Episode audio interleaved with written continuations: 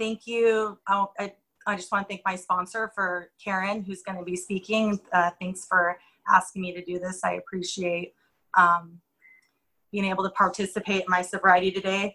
I have a rate of 1 115 um, that I'm, you know, it's by it's a miracle and it's a gift from my higher power that I'm able to even uh, enjoy life without the constant thought of like what I'm going to put into my body. So um, having five years sober, I, I never would have imagined. Um,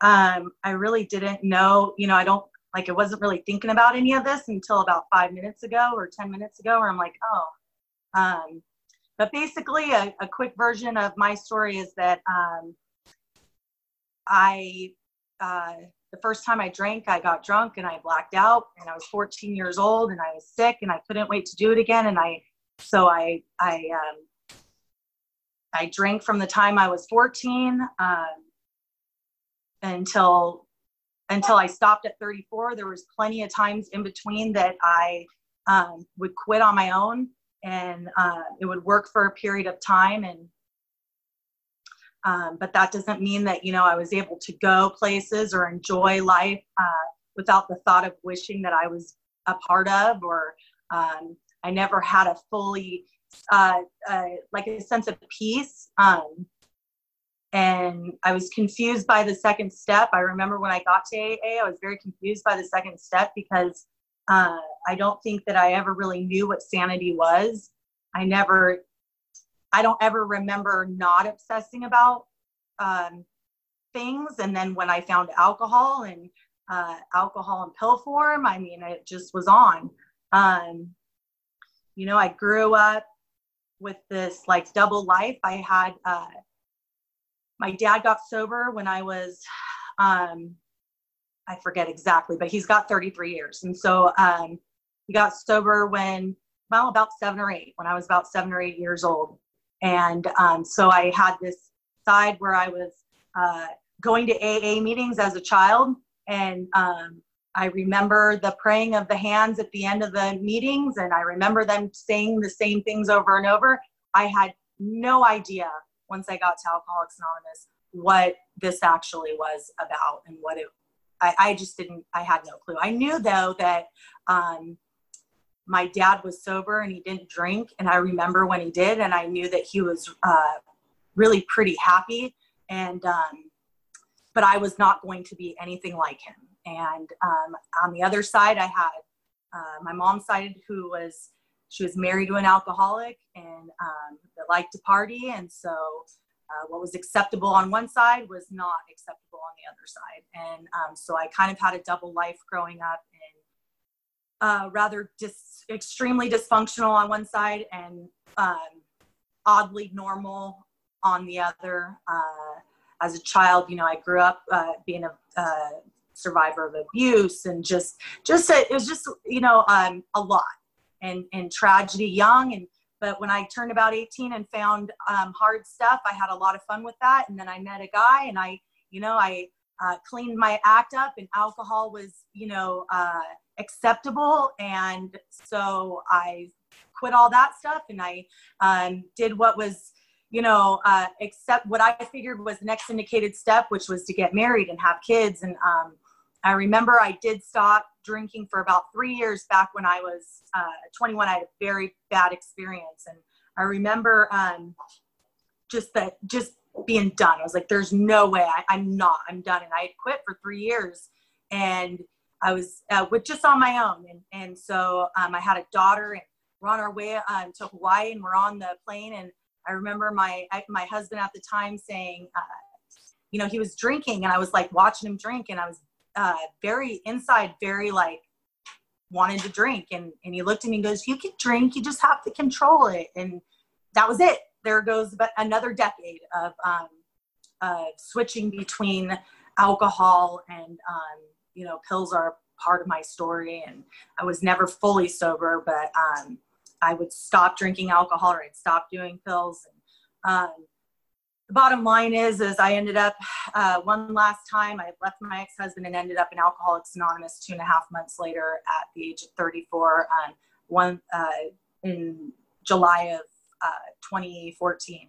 And um, it's not my sobriety date, but I did get into AA and I, uh, you know, I started to uh, work some steps and how to sponsor and do certain things. And then, um, and that worked doing just like the bare minimum for almost six months. And I, um, without any uh, thought uh, beforehand or any um, being able to pause or like thinking of calling a sponsor, you know, something was offered to me and that was it. I was like, sure, you know, and uh, I did. I picked up right where I left off. And so, you know, that makes my sobriety date 1 115. And um, even then, you know, for me, my sobriety hasn't been, uh, I didn't come into Alcoholics Anonymous and say, I'm totally into this and these people know what they're talking about and I'm going to do it just like they say to do it. Um, for me, it was uh, finding loopholes, doing the bare minimum.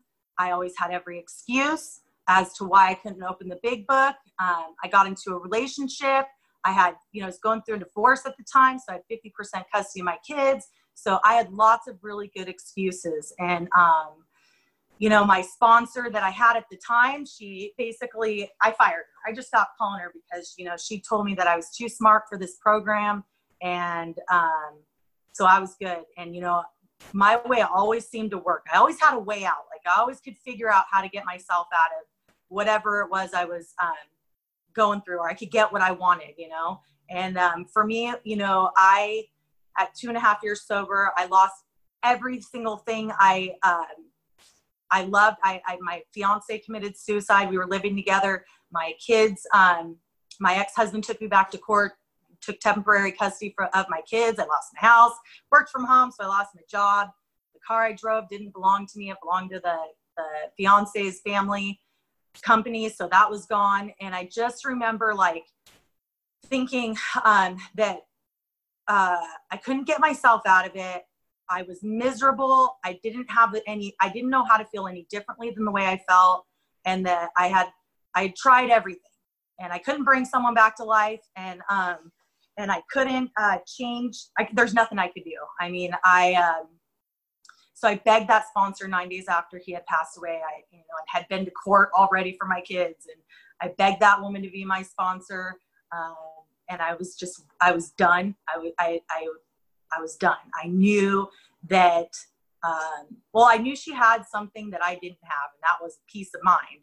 And um, she seemed relatively uh, peaceful and happy and sober and uh, I just wanted to not hurt, and I wanted to not hurt uh, and feel empty, and um, so I just did what she said, and I, that's from working the steps every single week, figuring out how to get there without a car, uh, not having a place to live for about four months, couch surfing, uh, and you know, uh, for some reason, you know, that was back in uh, July of 2017. And for some reason today, you know, there's been a lot of changes going on uh, around me and in my life. And uh, this last, you know, I've lost my job. I'm an independent contractor, so I lost my job. I'm not considered an essential worker.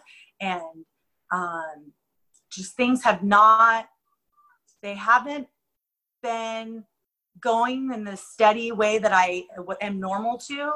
And it's been, uh, it's been a it's been definitely like learning and trying to just uh, it's been told to me being flexible and uh, being uh, willing you know really i've just been asking god over and over help me be kind help me be positive help me uh, stay humble.